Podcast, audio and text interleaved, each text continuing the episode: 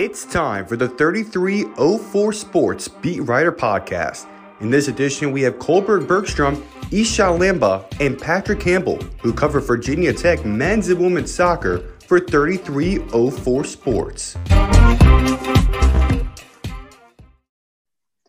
Welcome into the 3304 Sports Podcast Beat Writer Edition. I'm your host, Dan Steinbach. In this edition of our Beat Writer Focus series, we are joined by Kolbjorn Bergstrom, Ishan Lamba, and Patrick Campbell, who cover Virginia Tech men's and women's soccer for 3304 Sports. Guys, it's great to have you in here today, talking a little bit of soccer now that both seasons have wrapped up. How are we all doing? I'm doing great today. It's great to be here. Great day. Yeah, happy to be able to talk, yeah. All right. Well, so what we want to do today, we have two different seasons to break down. We're going to start on the women's side of it. This was the 10th season for Coach Adair, and they finished 8-9 overall, 4-4 in ACC play.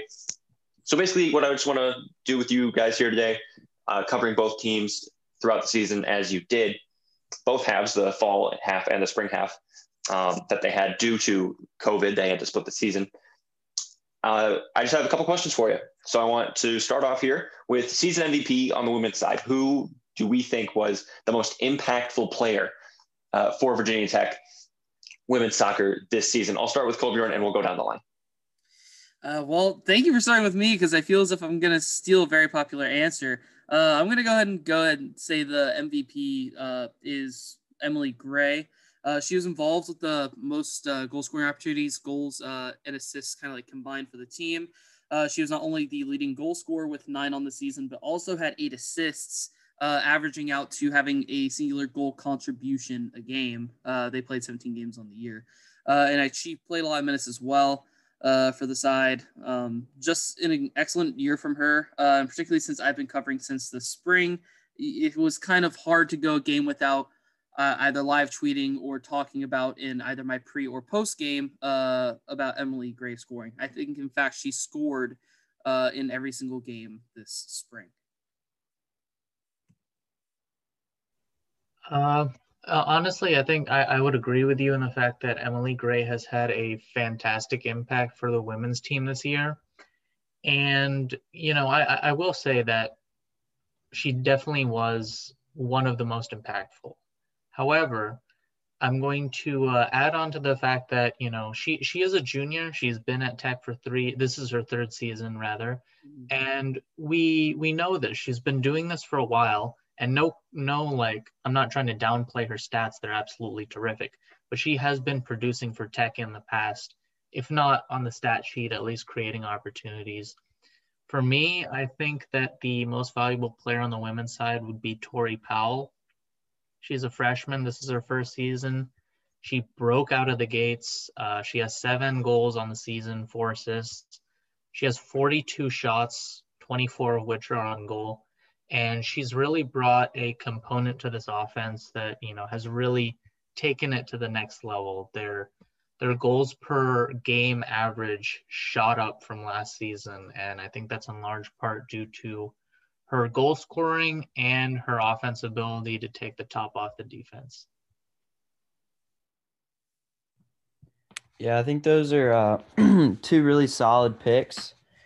From my standpoint, I think I would go with personally Aaliyah Skinner. Watching the team, I think they kind of struggled to find offense, and to be able to kind of keep yourself in a game, it helps when you have strong goaltending. And she was fantastic. I mean, there were so many games, especially I think her performances against North Carolina, who both times were #1 in the country, and she held them to 1 goal, which really helps to kind of keep you in games and give you a shot. She actually finished 11th in total saves this year as a freshman with 83, which is pretty impressive. And she just did a really good job of giving the team a chance to perform. Against Virginia and Blacksburg, she gave up 1 goal in overtime, so that one was scoreless after regulation, just kind of helping the team who wasn't very talented, I think, offensively in a lot of ways, to kind of help them just give them opportunities to be in the game. She had a 1.42 goals against average, which is phenomenal. Played 16 games, started all of them. So, yeah, I think she just had a really strong year and helped the Hokies just give them a shot in a lot of games where it really felt like they shouldn't be in the game. All right, guys, all very popular choices, I believe. And I liked how you broke down really the stats there and the overall impact that these girls had for the team throughout the season, whether it be in certain games or generally overall in helping the team. So I want to move on now and focus more on that team success or maybe even lack thereof. And I want to focus on some certain matchups throughout this season, both in the fall and spring segments. So I want to go through you guys again, and I want to ask, what would you say was this team's best win, but also their worst loss, whether that be a good upset, just an overall good, strong performance on the winning side, or on the other side, maybe it's a team that they were supposed to be played down to and overall just came up short? I'm assuming we're going to start off with me here again, and I'm going to kind of keep it to the spring stuff since, again, that's kind of when I hopped on. So for the people that, for the other beat writers who are here in the fall, honestly, I'm excited to hear those answers. But for the spring, I think probably the best win, or if anything, the most exciting one, was the game in Lynchburg against Liberty. The Hokies won that game 5-3. It was a very just like, as you can see from the scoreline, very offensively minded matchup. It was very back and forth. A lot of those goals coming in the second half where both teams scored 3 goals apiece. Again, Emily Gray, I think, netted a couple there. And overall, it's just for a performance where it just kind of felt like Liberty kept trying to chip back in. Virginia Tech was able to keep the lead and keep distancing themselves. And I think that that's kind of a hard-fought win, particularly away from home, to be able to do that, like, in front of Liberty. I would say in front of their home crowd, but I mean, with COVID, I don't know how much home crowd they were able to have at that point. But to do that in Lynchburg is impressive to me. And then the worst loss in the spring is against Auburn. I mean, first of all, it's the only loss they had in the spring. But second of all, it was just the fact that Auburn was able to score 3 goals with just about 0 time left. It just kind of burned for VT. This was really the game that if they would have won it, they would have probably made the postseason play. But they got scored on 3 times in the last 20 minutes, and that's just something that at the end of the day, for any soccer team, is kind of inexcusable. But Mallory Mooney for Auburn, I remember I had read on that one, she shined. She had a hat trick, scoring all 3 of those goals in the 20th. And at the end of the day, it's a hard loss to take, particularly after working so hard during the spring to fight for the NCAA tournament.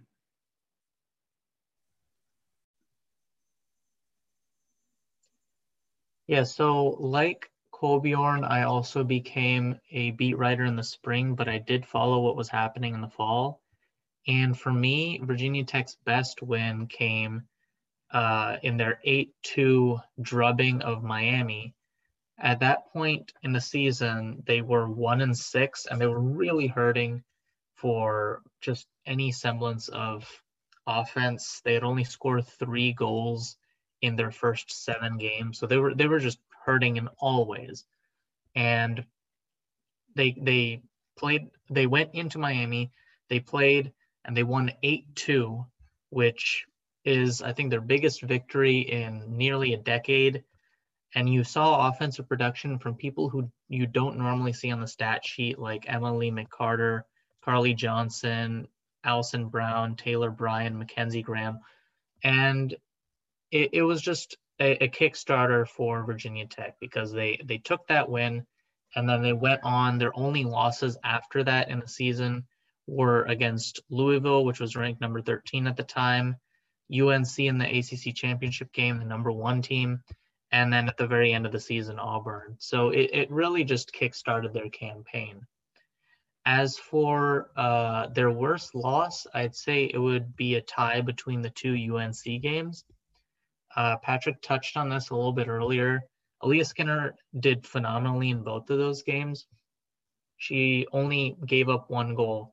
But yeah, Tech lost both of those matches 1-0.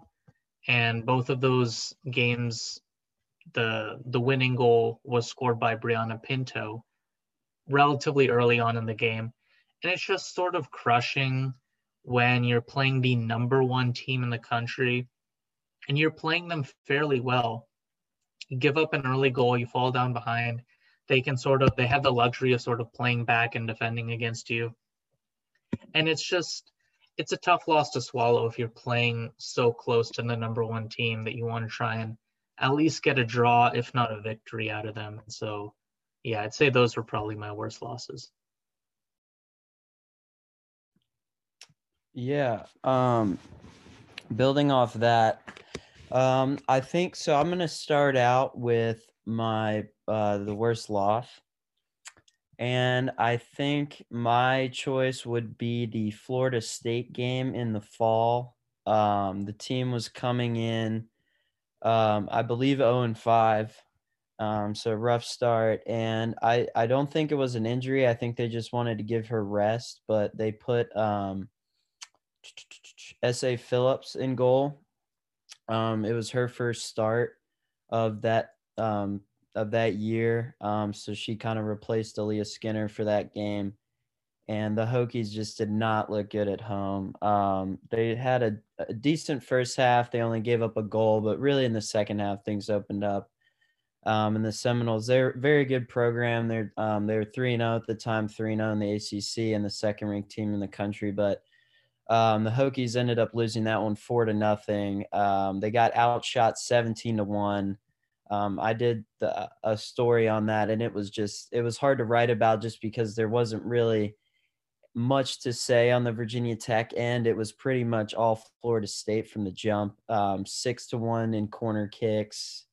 And just being outshot 17-1, I mean, and only one shot coming in the first half. That's just, you can see a clear and decisive just kind of domination of a program. And yeah, just not a great day for the Hokies, but so that would probably be my worst loss just because Virginia Tech was just not competitive at all. I mean, you can look in some of their losses against very good programs where they're competitive, but in this one, it was just not very pretty to watch. So then, honestly, and kind of interesting, I think their best win of the season was following up that game. 0-5, you had a really bad loss. You put Aaliyah Skinner back in goal and you're kind of hoping to kind of bounce back. And they really, I mean, it was impressive. They're playing 14th ranked Pittsburgh back at home, and Aaliyah Skinner had 12 saves. That was the most saves for Tech in the fall and spring. So that was really impressive. Emily Gray and Tori Powell.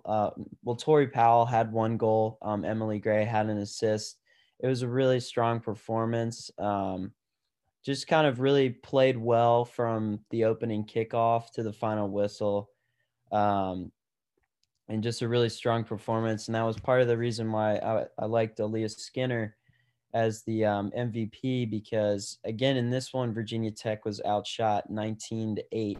And Aaliyah Skinner really stepped up big following a game where she didn't play in, and just really kind of made some big saves that helped fuel the team. And it just felt like a really rejuvenating win after such a deflating loss before that. And that was actually their first goals, any goal scored, in almost a month.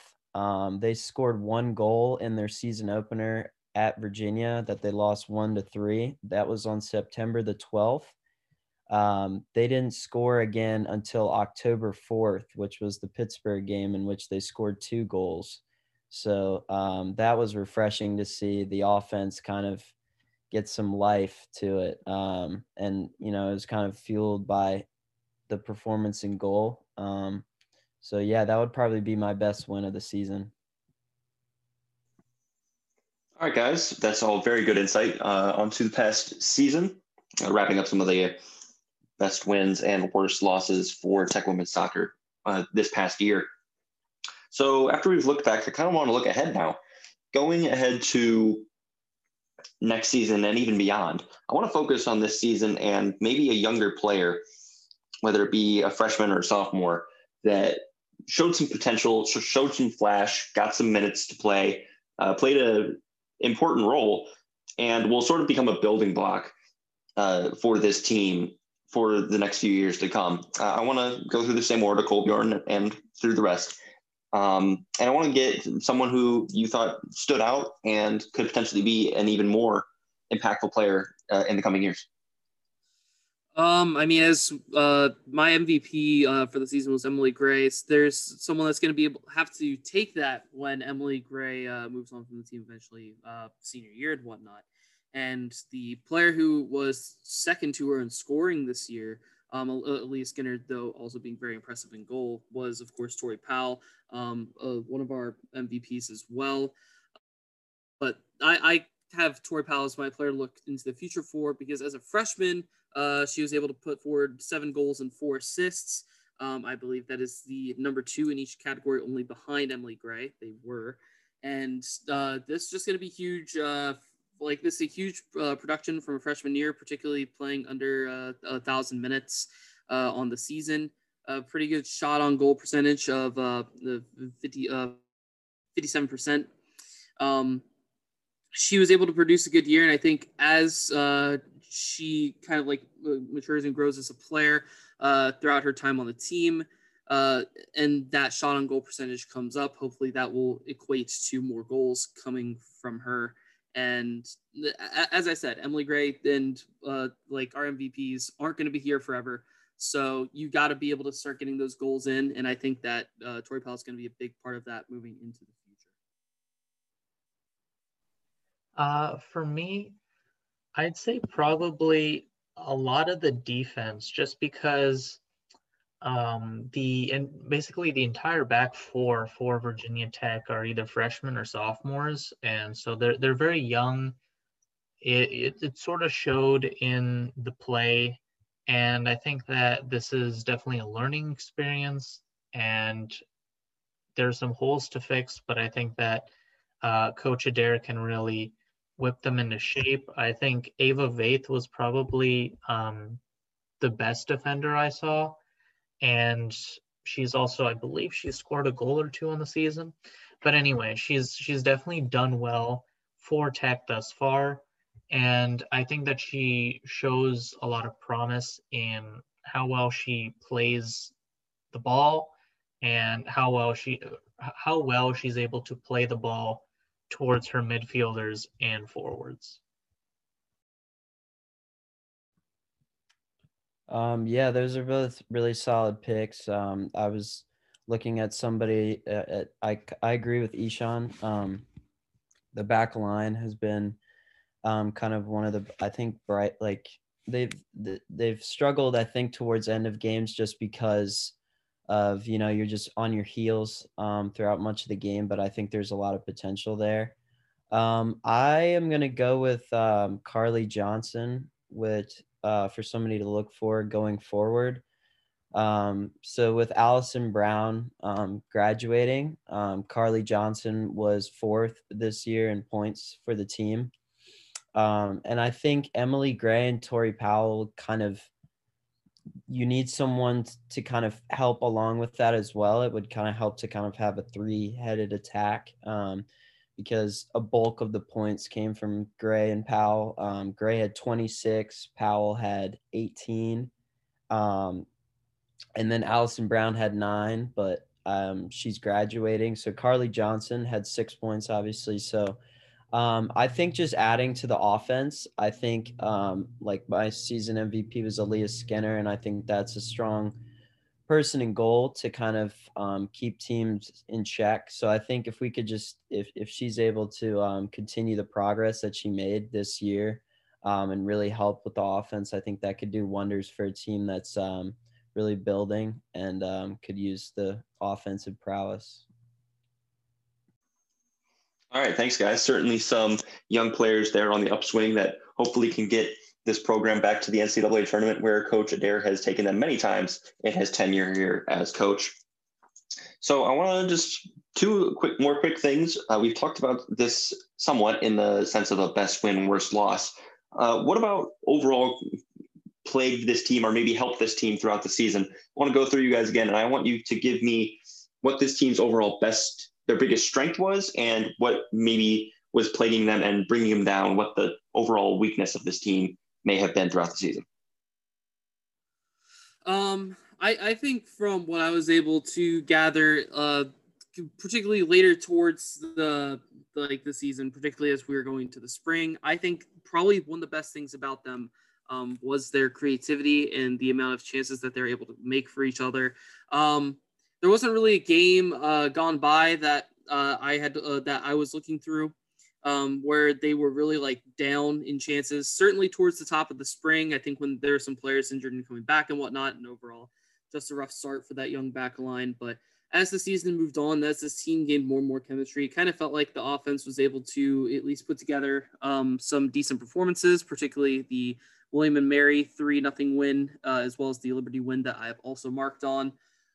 So I think moving forward, that's also going to be something big for this team if they can keep creating like that. One of the harder things, though, for this team specifically is kind of like keeping games held in wraps, being able to keep games together towards the end of it, particularly in their last two games of the season against Liberty and Auburn. They let Liberty score 3 goals in a span of 15 minutes. That was to make the game rather than 5-0, 5-3, as well as they had the hat trick from Marnell Mooney for Auburn to go from a 1-1 draw to a 4-1 loss that most likely got them out of the NCAA tournament. So one thing that the Hokies are going to need to focus on moving into next season is just holding on to games late and making sure that they can stick it through, because if they can stick it through, they've actually performed very well in most of their games, particularly the games that I was able to catch.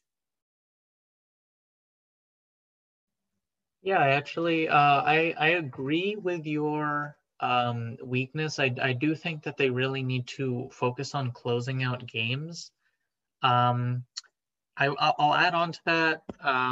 The offense is sort of hit or miss, and that's sort of reflective of their record plus the amount of goals they scored. They actually outscored their opponents 31-30 on the season, and their goals per game is rising from previous seasons. Their goals per game was 1.82 over this 2020-2021 season, which is up from 1.3 in 2019, under a goal a game back in 2018. So they are improving on offense, but it's still quite not where it needs to be. And so I really think that they need to work on developing a more consistent offensive attack, because if you're scoring close to 2 goals per game, you should be able to, if you have a solid defense and a solid goalkeeper, you should be able to pull out most of your games. And they just haven't been able to do that. And I think that they need to work on their offensive attack, plus work on closing out games late. I think their biggest strength, honestly, was their youth. A lot of the key contributors on this team are freshmen or sophomores. We've mentioned their names, Tori Powell, pretty much the entire back line. Nicole Kozlova is a redshirt sophomore. Aaliyah Skinner is a freshman. So you have all this young talent on your team.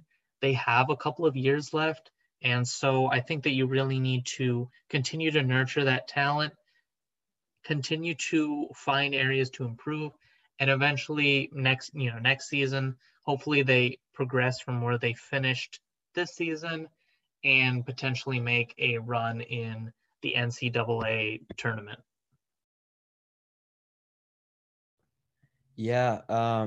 You guys really hit the nail on the head. I really honestly don't have too much to add. Completely agree with you guys. I think just kind of as far as weaknesses, just kind of trying to improve from the top down as opposed from the back up. I think although the back line was kind of young, I think just watching them, they did a good job, but it's almost like in football, when you can't score and your defense is on the field all the time, eventually, even if they're phenomenally good, they're going to get tired and get exposed. And I think that's what happened in a lot of cases. So I think just, I think just kind of improving the offense, I think would be good. I think they had a really strong spring campaign, really picked up the scoring. The fall was, I think, just tough. You're playing really good ACC opponents. I mean, pretty much all of their games in the fall were ranked matchups. So that's really tough to deal with. And then I think in the spring, just kind of having some easier opponents like William and Mary, I think just kind of helped them build some confidence and help themselves moving forward. I think they kind of moved up the totem pole. They finished around 30th in total goals this season, and a big chunk of that came from the spring, which I think is a big confidence booster going forward. So, and I agree with Ishan. I think the biggest strength is their youth. They didn't have probably the greatest season they wanted to have, but lots of young players got experience and really improved. So, yeah, I would say the youth is their greatest strength. And then as far as weakness, just kind of improving on kind of the offense as a whole. I think they did that over the course of the year, and just continuing to do that. They should have a really good shot at getting back to the NCAA tournament. All right, thank you guys. That should just about do it for our coverage of the women's season. We can move along now to the men's side of things. Their season was ended 10 days ago in their second game of the NCAA tournament in penalty kicks against Seton Hall. That was following a incredible win against Oregon State on a last-second header in overtime. Overall, in Mike Brizendine's 12th season with the team, they finished 7-6-4, 5-5-2 in conference. And again, they did make the NCAA tournament, losing to Seton Hall in penalty kicks after a win against Oregon State. So I just kind of want to do a quick run through the same questions, same themes. Want to get some of the similar ideas from you guys regarding the most impactful players, certain turning points in the season, all that jazz. So I want to start off with who we think our season MVP was for Virginia Tech men's soccer. I'm not always the guy to go towards goals, and I certainly do want to give this to Jacob Labovitz as he completely dominated for the team, but I'm going to go with someone who actually had to take over goalkeeping for the spring season and someone who really impressed me when he played. He had the most appearances for the team. It is Matt Zambetti, the sophomore keeper out of Mechanicsburg. He actually had a pretty decent season and goal when he played. It was harder in the spring. One thing to note, one of the biggest things that was even asked of the team was how they're going to be able to move forward from Danny Pereira as he went to Austin FC to start his MLS career. And Matt Zambetti was a huge part in that. The team overall struggled a bit in the spring, and maybe even the games won't quite show exactly how good Matt Zambetti was, but Matt Zambetti actually fought really hard for this team throughout the spring season. Yeah, we had some hard losses against Duke and against Clemson in double overtime and Virginia, but Zambetti was there making great saves. A lot of those goals, in all honesty, were rebounds that just were very unfortunate for Zambetti. There's really nothing a goalkeeper can do on that. And as someone who played, who has played the position themselves, not as high of level as this, though, of course, just what Zambetti did in the net when I was able to watch was impressive to me, and he pulled off some great saves, including against the Oregon State save, in the Oregon State game to keep Virginia Tech alive in some of these matchups. With a save percentage of 73%, or just about 73%, he had a good year, and hopefully, if the defense can continue to improve, I think that he could be a big cornerstone piece moving forward for Coach Brizendine. Yeah, I'll definitely agree with you there, Kolbjorn. I mean, he, in the NCAA tournament against Oregon State and Seton Hall, he had some truly jaw-dropping saves. And, yeah, he really kept his team in the game. And I'll definitely agree with you. He had a tremendous impact, but I'm going to steal Jacob Labovitz from you because, I mean, he was absolutely unreal. In the games that I covered as well as watched, he was just a thrill to watch. 9 goals on the season, 3 assists. He played a hand in all 4 of the Virginia Tech goals in the NCAA tournament, including that, as you mentioned, the last second game winner in overtime against Oregon State. I think back in my very first game that I covered for men's soccer for 3304 Sports, it was the loss to Duke. I believe Virginia Tech lost 4-2 in that one. And so Virginia Tech was really undone by the Duke's quick strikes. They scored 2 in the span of about a minute and a half in the first half, and then did the same thing in the second half. So that really sort of took the air out of Virginia Tech's sails. But in between that sort of like 2-goal sandwich, if you will, Labovitz had an incredible bicycle kick. It literally brought the crowd to their feet, and everyone was cheering hard. It brought the momentum back on their side single-handedly. And I think that's something that you can't really show on the stat sheet, just the sort of momentum, the energy shifting in the stadium. I think that is honestly a mark of a great player. And I think Labovitz, with the departure of Daniel Pereira, he really stepped in nicely.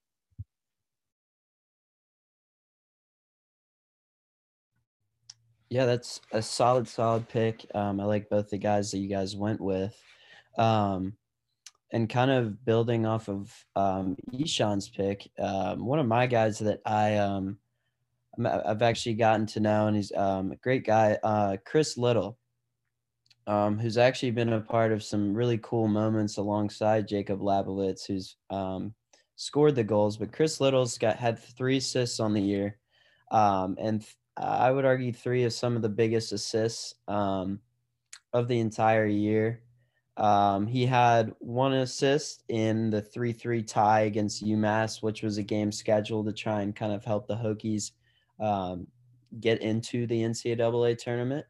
And then there was a game in the fall at Louisville that went into overtime, and he had a beautiful through ball to Jacob, who placed this just insane upper 90 curving ball right into the back of the net.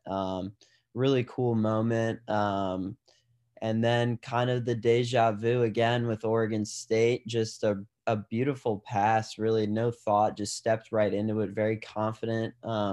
Clock running down with, I think, maybe 4 or 5 seconds left. And Labovitz was able to put it in the back of the net. But that's who I would kind of go with, just because he wasn't flashy, didn't have the big numbers, but in some of the biggest moments, he was able to make some really big plays for the Hokies. And just kind of stands out when you're watching, when you kind of go through the games. So, yeah.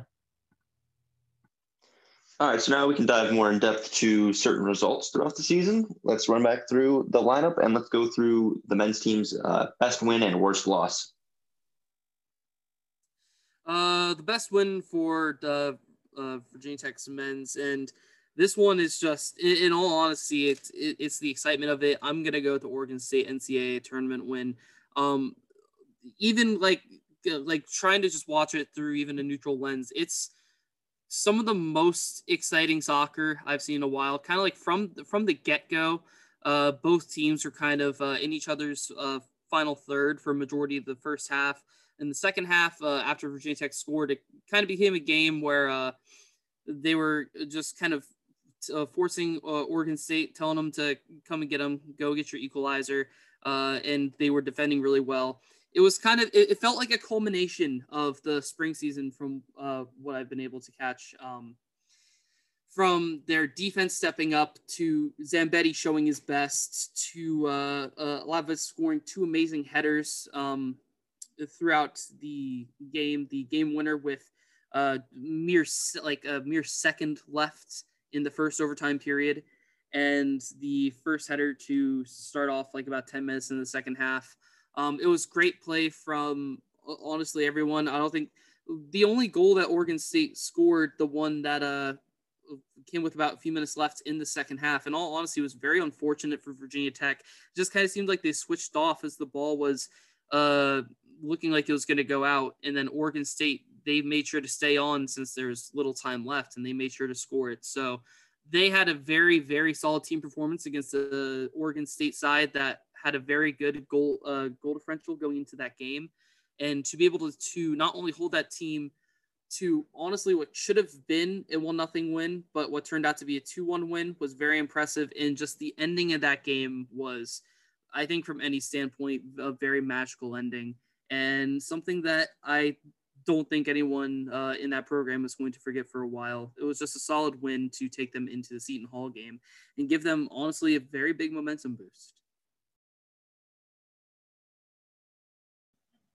Yeah, for me, I'd say probably the best win for Virginia Tech came in against UNC back on April 2nd. They faced off, or they were just coming off a four-game losing streak in which they lost to Duke at home.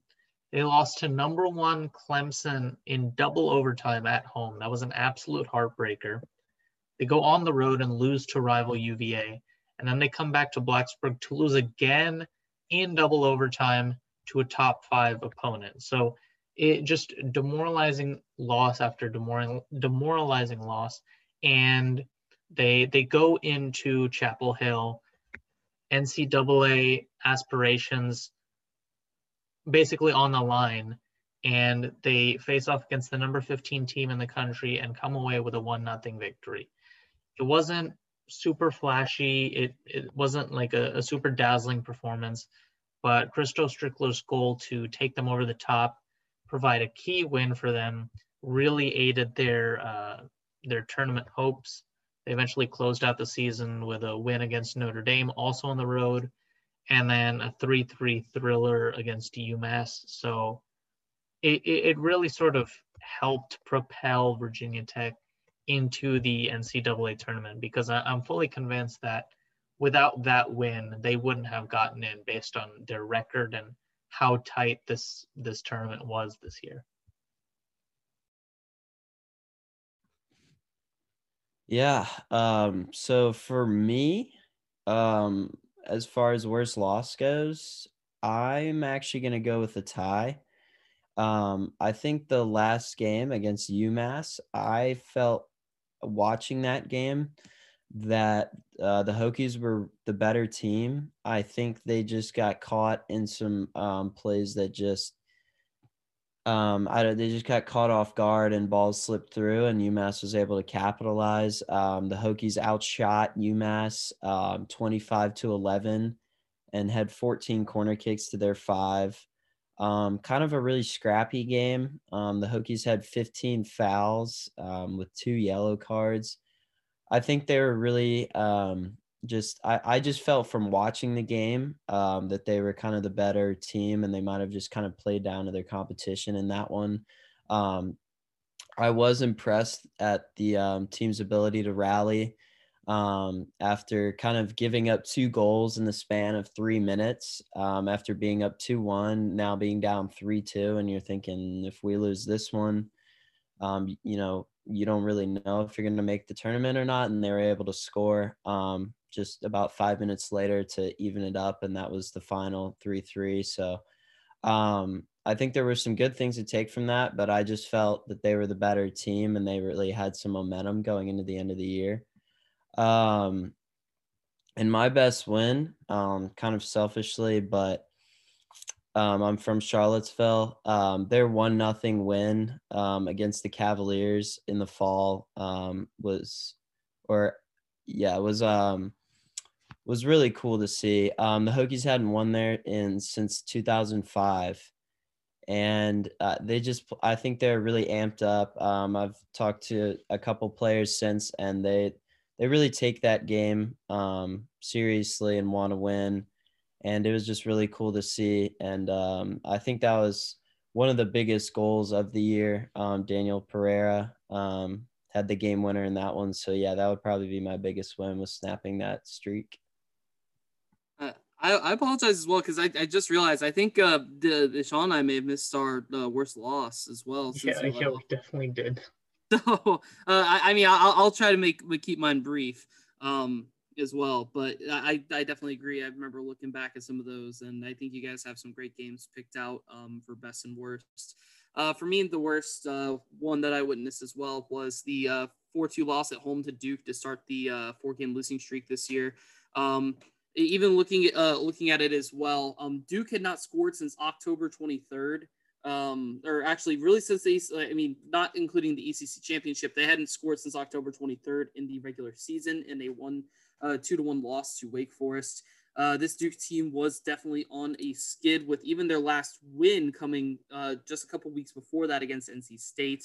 And going into it, it just felt like a game that Virginia Tech should have won at home, and Duke came in and just did not allow them to do it. Sure, they had both of their they had two strings of like two goals coming in a matter of like a couple minutes, but that's something that Virginia Tech absolutely should not have happened to them. And it was definitely a very demoralizing loss. Sure, Labovitz had the excellent bicycle kick, definitely an ESPN top 10 goal, absolutely phenomenal play.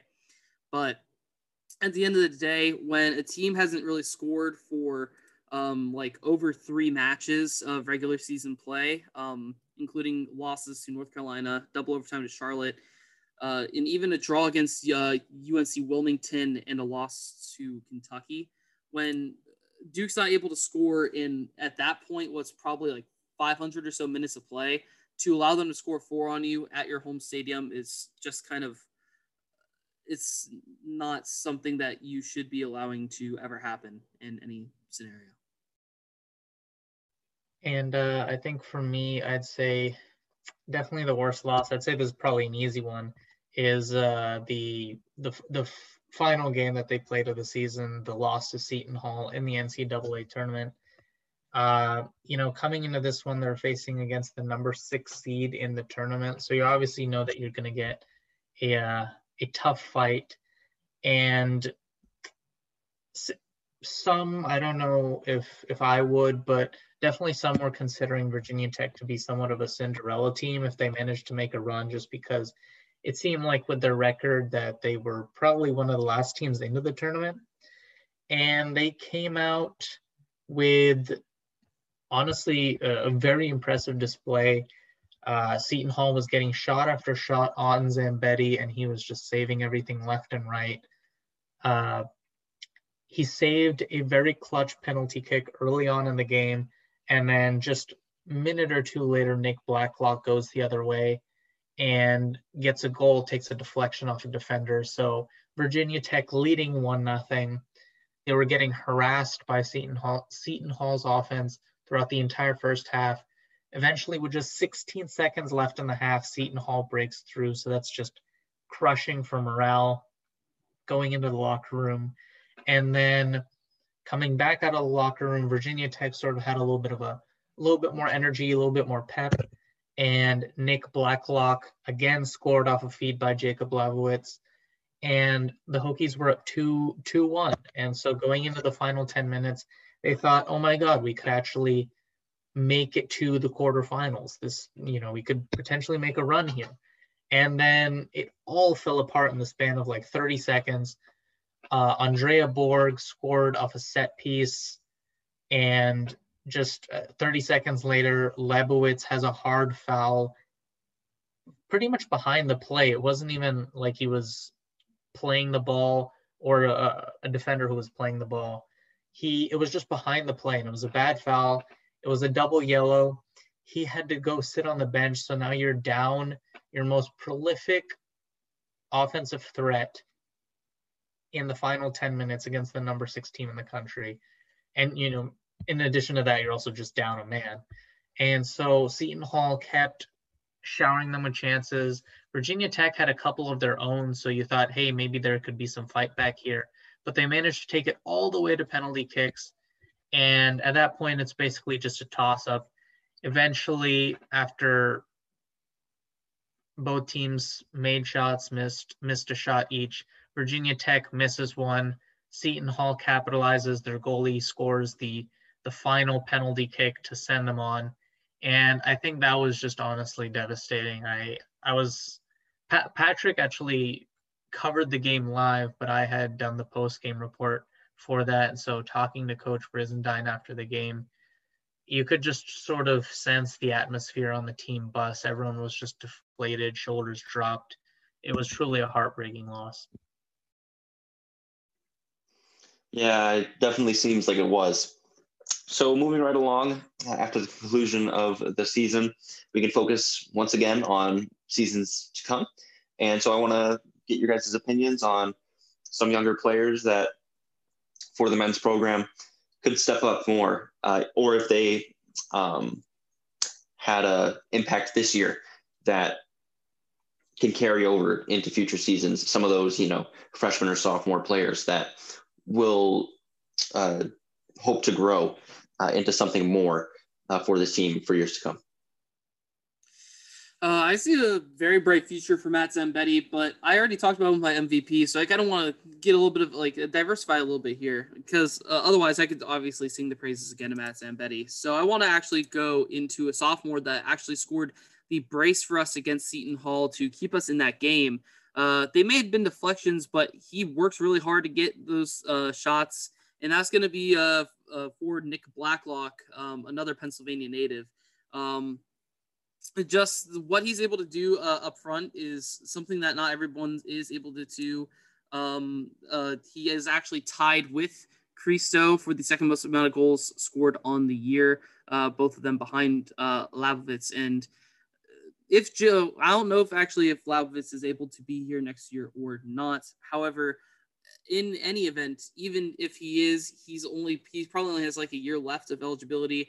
And if he's not, we need someone to take over for his goal-scoring prowess, and Blacklock certainly can be the guy to do it. He was actually getting a pretty decent bit of minutes each game, particularly when it came towards the end of the season, putting up 90 minutes against UMass and Seton Hall with 70 against Oregon State. Overall, to even look at this a little bit deeper, he was pretty good for his shot on goal percentage, actually being higher than Labovitz and Strickler, not by too much, by about 2 to 3%. However, that's still pretty impressive for not being able to get the same amount of opportunities as them. So again, kind of something that I've even said with other with the women's end. Hopefully, if Blacklock can get more opportunities as he is able to get more time for the team, then hopefully he will be able to put forward some more goal-scoring opportunities, which this team is certainly going to need moving forward. For me in the future, this may come as a little bit of a surprising pick, but I would actually go with Mayola Kenyua. He's a sophomore in the midfield. And I in the games that I covered, he is a menace in the midfield. He is so eager to hunt for possession and win back balls from midfielders and defenders. And I think that is a really, really important asset to have on your team. And it didn't matter whether he was starting or coming off the bench. He really shined for Virginia Tech. I think he can continue to do that in the future. He's also really good at generating chances for the offense. He manages to either get passes to the goal scorers or at least passes to playmakers who can then cross it into the box for anyone who has the opportunity. Not to mention, he's somewhat of a threat to goal. He hasn't yet gotten a goal, but I believe that in no short time, he will definitely break through. And I'm really optimistic for his future with the program. And I think he can continue to grow and make Virginia Tech a better team. Yeah, I really like your guys' picks with those. Nick Blacklock has really kind of blossomed as the season went on. And I agree with both of those. And for me, I'm going to go with Khalil Dover. Just watching the games in person, I just think he's a guy that with more minutes is going to just be phenomenal. He had a massive goal against Virginia in the fall in Blacksburg. It honestly, it felt, and I think the team did too, just being there and watching it live and kind of seeing the bench reaction. It just kind of felt like I think the team felt like that was it, like that was going to be the one to beat Virginia, and it ended up not being the day. But he's just a really strong guy. I think creates a lot of really good opportunities for the team. And he's always flying around the ball. He had about 5 points this year, and just a really solid player. I think he gave a real boost coming in for the offense when Labovitz comes off the field. And I think he's a junior. I think he could really give a good kickstart to the offense with Chris Joe being drafted. So, yeah.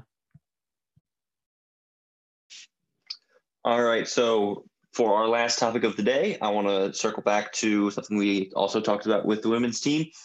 Moving into next season, what's something that this team can hang its hat on, and what's something that in the offseason Coach Brizendine would want them to work on? What would you say this team's biggest strength was this season, and, of course, also their biggest weakness? I think the biggest strength overall when you're looking at this team from the season, particularly towards the end, I think was overall I think being able to maintain like their lead, they were able to fight through in most cases. Now, sure, that may not quite show against Oregon State and Seton Hall. However, those are two very impressive teams, and I think that they were able to maintain an overall state of kind of overall being calm with their defense and goalkeeper being able to put up nice work after being able to score a goal. And I think that that's also something, though, it is a strength. It is also something Brizendine wants to work on, just the overall defense. And I think if that defense gets stronger and stronger, this honestly could be a team that could be a defensive stalwart moving forward in the ACC. I do think Zambetti's that good, and I think that there are some really talented defenders back there with Haugley going into his senior year. And you have some nice players like Valentin and Nathan Durst there in the center of the defense. And I think that, though it's something that needs to be worked on more, I think that all in all, that can be something that Virginia Tech can hang their hats on moving forward in the next year, because I think that those players are going to be able to do really well next season. Overall, to work on, honestly, this might be a fairly easy thing to call, but I think overall it's going to be goal scoring. You might be slightly surprised with my saying that, particularly with overall what we've known this team to be for a long time. But the fact of the matter is Cristo Strickler is going to be gone, as well as Danny Pereira. As I've said, I don't quite know with Labovitz exactly what's happening, if he's still going to be here next year or if he is also going to be moving on. But at the end of the day, we are going to be losing a lot of goals that came from Pereira as well as Strickler. And it is something where at the end of the day, your defense can only do so much. If you're going to sit back and let the other team press you, if that works for you, that's great. And it did work for Tech. The issue is it only worked up to a certain extent. And then in the Oregon State game, they scored with barely any time left. Seton Hall game, they scored with not that much time left. And then things fell apart in that game. So the fact of the matter is you need to be able to score more goals to make sure that you have less and less pressure on your defense. And I think that's something that this team as a whole can build towards, just getting a little bit more of offensive, maybe like a bit of offensive fluidity, but certainly just being able to score on the opportunities that you're able to create for yourself.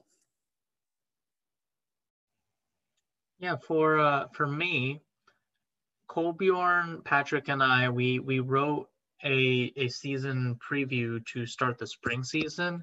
And one of the things we touched on was Virginia Tech trying to generate more opportunities, which I'm not sure if they've really done the best job at. It has improved a little since the fall, but not by much. They do outshoot their opponents pretty easily. They get 235 shots in their season compared to 187 given up. But most of those aren't on goal. In fact, their opponents have about 5% better shots on goal percentage than the Hokies do. And so I think just getting shots on goal, on target, is definitely something that they need to work on, because, hey, you never know. Sometimes, like in the Seton Hall game, sometimes it takes a deflection off a defender. Sometimes the goalie isn't paying attention. You catch him napping and it goes into one of the corners. You know, it just something like that, generating opportunities, because who knows, maybe something crazy happens and you actually get a goal out of it. So doing that can definitely help. Their foul trouble, they do take a lot of hard fouls, and that results in significantly more yellows, 39 for them compared to their opponents getting just 23. So they really need to do a better job at maintaining their composure on the field. And for me, I think that their greatest strength going into the future that I think that they need to lean on is their speed. Patrick sort of touched on this with Khalil Dover. He is, I'd say, pretty comfortably the fastest guy on the team. Like, when he gets out in the open on a fast break, he is dangerous.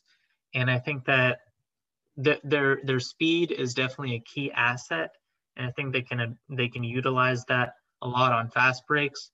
So I think that they need to take that and sort of improve upon it, see how you can use your speed to generate chances. And yeah, I'd say that's probably it for me. I completely agree with Ishan, and he actually touched on it a little bit in our season preview with the men. I think one of their weaknesses is it's kind of twofold. I think it's the fouls, and then on top of that, the fouls that then in turn create set pieces, which the Hokies honestly are not the best at defending, and they kind of struggled early on in the fall with it, and then practiced it a lot more and got better at it. But we saw that in the Seton Hall game, where they were able to score a couple of goals on some set pieces. So I think kind of improving both of those, but I think it also stems from just the fouls. And you know, you love Labovitz just because of how good he is at scoring goals, but it's kind of a double-edged sword because he can get a little testy on the field. And you saw that again in the Seton Hall game, where he gets his 2 yellow cards in one game. And now you're not only without him, like Ishan touched on, but you are down a man, which is very hard to play with. The Hokies ranked, I think it was 3rd in yellow cards in the entire nation, trailing only NC State and UAB. They had 38 yellow cards. So that's, I think, just kind of cleaning up the play a little bit. Obviously you want to play hard, but I think just trying to just clean that up and keep guys on the field, I think will do wonders for this team. And then greatest strength, honestly, I think is Matt Zambetti, who Kolbjorn touched on. He played a phenomenal, some great games down the stretch, I think, capping with the Seton Hall game. He had 7 saves in about like 20 minutes, the first 20 minutes of the game, which was just, I think, gave the guys a really good boost. And then you kind of get a lucky goal down there, and next thing you know, you're like, hey, we got a shot here. So I think just the guy now in goal, Matt Zambetti, I think is a strength going forward with this team to try and make a 6th consecutive NCAA tournament appearance, which is just so impressive. All right, guys, I want to thank you all for joining me here today. Loved all your insight. Loved you guys for answering my questions with in-depth, with the coverage that you guys brought this season, as well as all the stats you brought to the table today.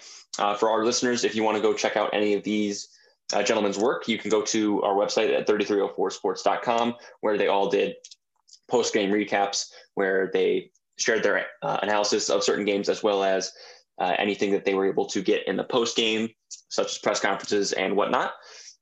For any other episodes of our Beat Writer series and the 3304 Sports podcast in general, you can listen to it at on Anchor and Spotify. Be sure to follow us on Twitter for other news regarding beat writers and the sports that they cover. For Kolbjorn Bergstrom, Ishan Lamba, and Patrick Campbell, I'm Dan Steinbach. I want to thank you all for listening, and take care.